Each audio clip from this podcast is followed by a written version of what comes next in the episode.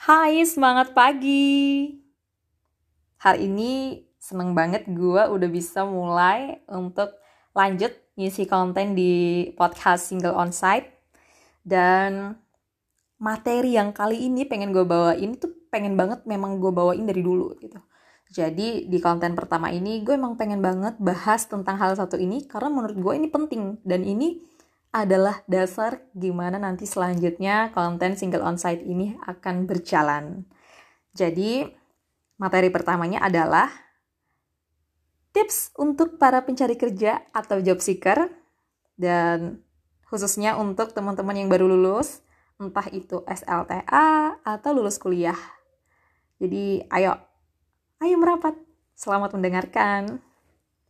Nah, kita langsung mulai aja nih kebetulan gue nggak pengen so pinter juga ya. Jadi gue searching dari Google dan gue dapat dari salah satu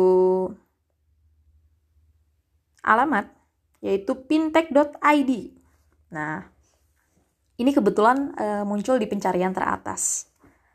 Yang pertama nih tipsnya apa sih untuk yang pengen nyari kerja? Yaitu mengenali potensi diri sendiri. Nah penting banget nih. Sebenarnya bisa apa sih kalau lu bisa potong rambut, ya nyari kerja di salon. Kalau lu bakat gambar, nyari kerja di tempat desain. Kalau lu pinter masak, coba-coba di restoran. Kalau misalnya lu lulusan teknik, cari kerja di tambang, dan lain sebagainya. Lu tinggal menyesuaikan potensi diri lo apa dan pekerjaan yang lu pengen apa. Nah, itu paling penting. Supaya apa? Supaya lu bisa survive di sana dan kalau bisa nih, lu bisa hmm, bertahan dengan baik, minimal lu bisa ngelakuin sesuatu dengan baik kalau lu sesuai dengan passion lo. Itu dulu. Oke, kita lanjut yang kedua ya. Yang kedua nih, membuat CV yang sesuai dan menarik. Wah, ini penting nih. Gini, lu bayangin aja ya. Angka pengangguran di Indonesia itu, khususnya yang usia produktif, itu sangat tinggi Bahkan kalau misalnya dibandingkan angka pengangguran dengan lowongan kerjaan yang tersedia itu timpang banget gitu, jauh banget gitu. Lowongan kerja sekarang apalagi di masa pandemi jelas kayak ya sedikit susah ya gitu. Perusahaan-perusahaan banyak yang tutup, perusahaan-perusahaan banyak yang bangkrut. Beberapa perusahaan juga mencoba survive bertahan dengan cara mengurangi karyawannya atau dengan cara mengurangi jam kerja karyawannya dan lain sebagainya. Jadi, kalau dibandingkan dengan angka pengangguran yang ada, lowongan kerjaan itu jauh lebih sedikit. Nah, itulah kenapa lu harus bikin CV yang sesuai dan menarik supaya lu tuh dilirik sama perusahaan gitu. Nah, gimana caranya nih? Misal, sekarang keahlian lu apa sih? Misal keahlian lu adalah desain, lu bikin aja CV yang sesuai dengan keahlian lu. Misalnya lu bikin yang out of the box, yang kayak gue pengen bikin yang beda nih dari yang lain terus misalnya lu atau misalnya lu pengen mengunggulkan potensi yang ada di diri lu misalnya lu bikin narasi gimana caranya supaya orang ngelihat bahwa wih ini orang luar biasa atau dan lain sebagainya lah lu bisa coba cara-cara itu nah untuk membuat CV yang menarik, contohnya banyak kalian bisa searching di Google atau di YouTube dan lain sebagainya. Itu banyak banget contohnya dan itu harus kalian lakuin sebelum kalian apply CV kalian. Oke? Okay? Lanjut, yang ketiga, gunakan alamat email yang baik. Wah, ini penting banget asli. Gini, gue pengen cerita sedikit ya. Gue pertama kali nyari kerja itu 11 2011. Itu 10 tahun yang lalu. Pada saat itu belum banyak tuh orang yang uh, apply kerjaan itu via email. Jadi semuanya masih lewat hard copy. Jadi malah jauh lebih susah. Susah susih lagi. Malah jauh lebih susah gitu. Sekarang tuh lebih gampang. Kita lewat email itu lebih gampang. Kita lebih bisa kreasiin gimana CV-nya lalu kita bisa uh, bikin sesuatu. Kita bisa kasih banyak lampiran yang baik. Terus emailnya sudah pasti sampai ke HRD dan lain sebagainya.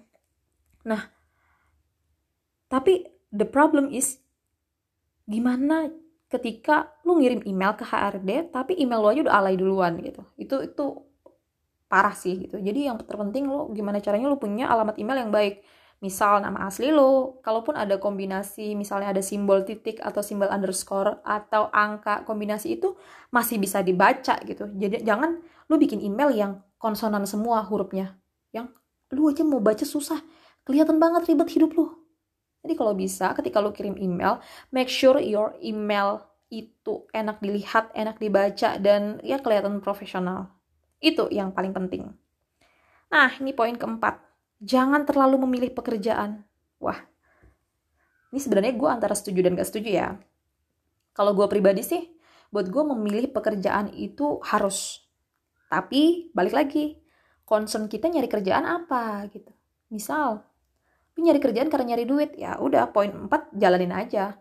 Kalau lu nyari kerjaan adalah nyari duit, ya udah kerjaan yang ada aja lu dapat kerjaan udah kerjain aja. Jadi apa yang ada aja gitu. Karena concern lu adalah nyari duit nih. Lu perlu duitnya nih. Jadi lu nggak peduli dengan apa yang harus lu lakuin yang penting duitnya ada. Tapi ketika lu nyari kerjaan adalah nyari pengalaman misalnya lu pengen pandai sesuatu lu pengen lihai di suatu bidang ya lu harus milih kerjaan yang lu mau gitu jadi jangan asal itu menurut gue ya tapi ya itu tadi balik lagi ke concern lu nyari kerjaan itu apa tujuan lu nyari kerjaan itu apa oke okay? yang kelima kita lanjut nih memanfaatkan situs pencari kerja. Wah, ini bener banget lagi. Jadi di era sekarang tuh sebenarnya nyari kerja itu gampang. Maksudnya gampang dalam artian banyak cara yang bisa kita pakai gitu. Bukan gampang lowongannya ya, tapi lebih ke kita tahu, kita bisa milih lagi. Kita tuh bisa apa, lowongan apa yang tersedia, apa yang cocok buat kita tuh kita gampang banget dapat informasinya.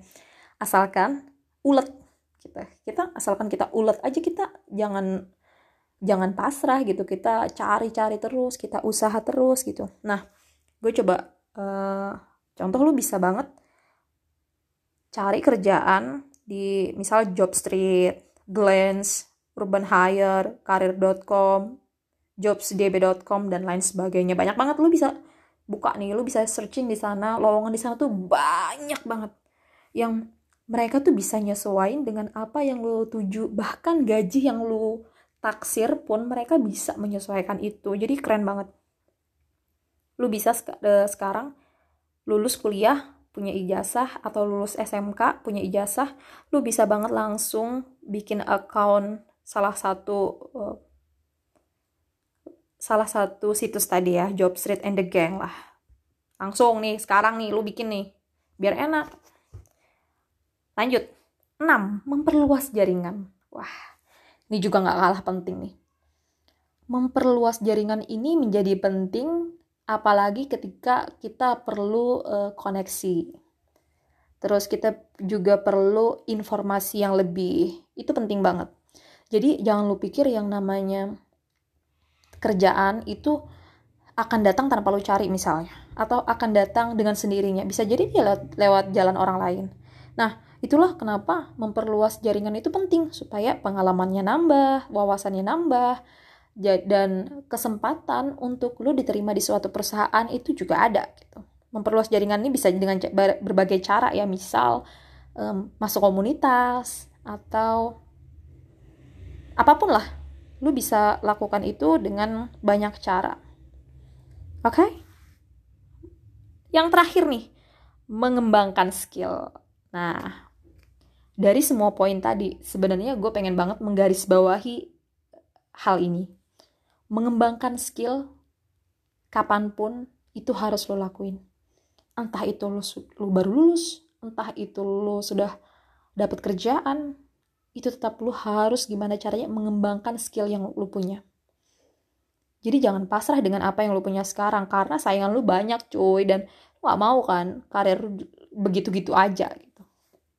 Nah, uh, gue pengen cerita sedikit sih dengan apa yang sudah gue lakuin sekarang walaupun mungkin uh, secara hasil mungkin gak terlalu kentara tapi gue cuma ingin berusaha terus-terusan jadi gue tuh kerja dengan ijazah SMK pertama kali gue kerja.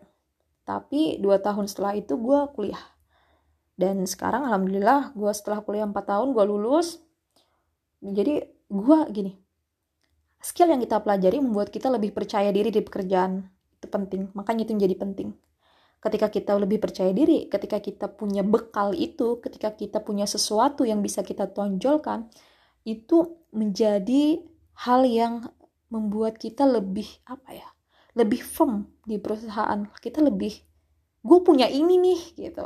Kita lebih bisa itu gitu. Jadi kalian walaupun kalian sudah menjalani menjalani pekerjaan, misalnya kalian diterima di suatu perusahaan, jangan lupa untuk mengembangkan skill apalagi kalian yang belum kerja wah itu harus banget misal nih skill banyak ya misal skill uh, public speaking terus skill mungkin yang sekarang uh, masih bahasa Inggrisnya masih kurang ya kalian pelajari sedikit-sedikit lah.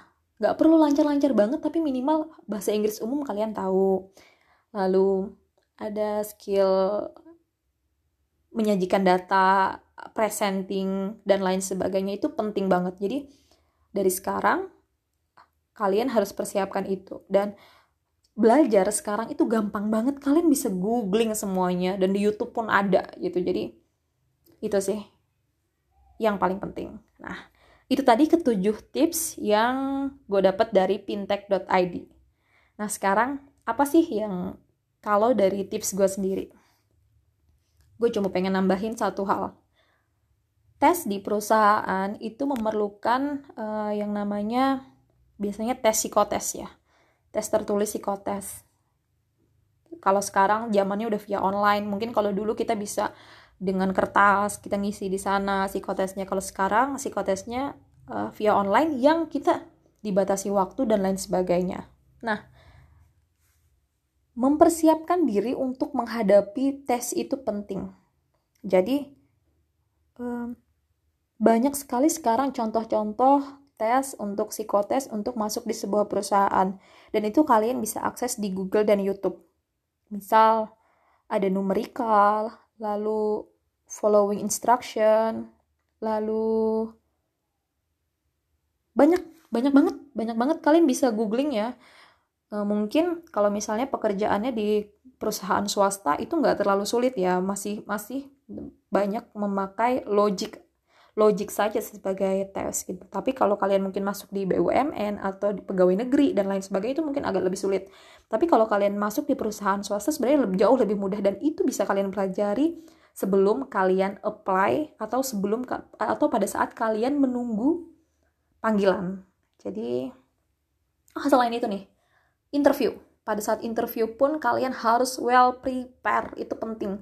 Jawaban seperti apa, yang akan kalian buat itu akan mempengaruhi nilai yang kalian dapat. Nih ini yang paling penting nih. Itu tadi. Jadi buat gue pribadi yang pertama adalah prepare tertulis maupun interview. Dah itu aja deh. Oke mungkin cukup. Sampai jumpa di konten selanjutnya. Bye bye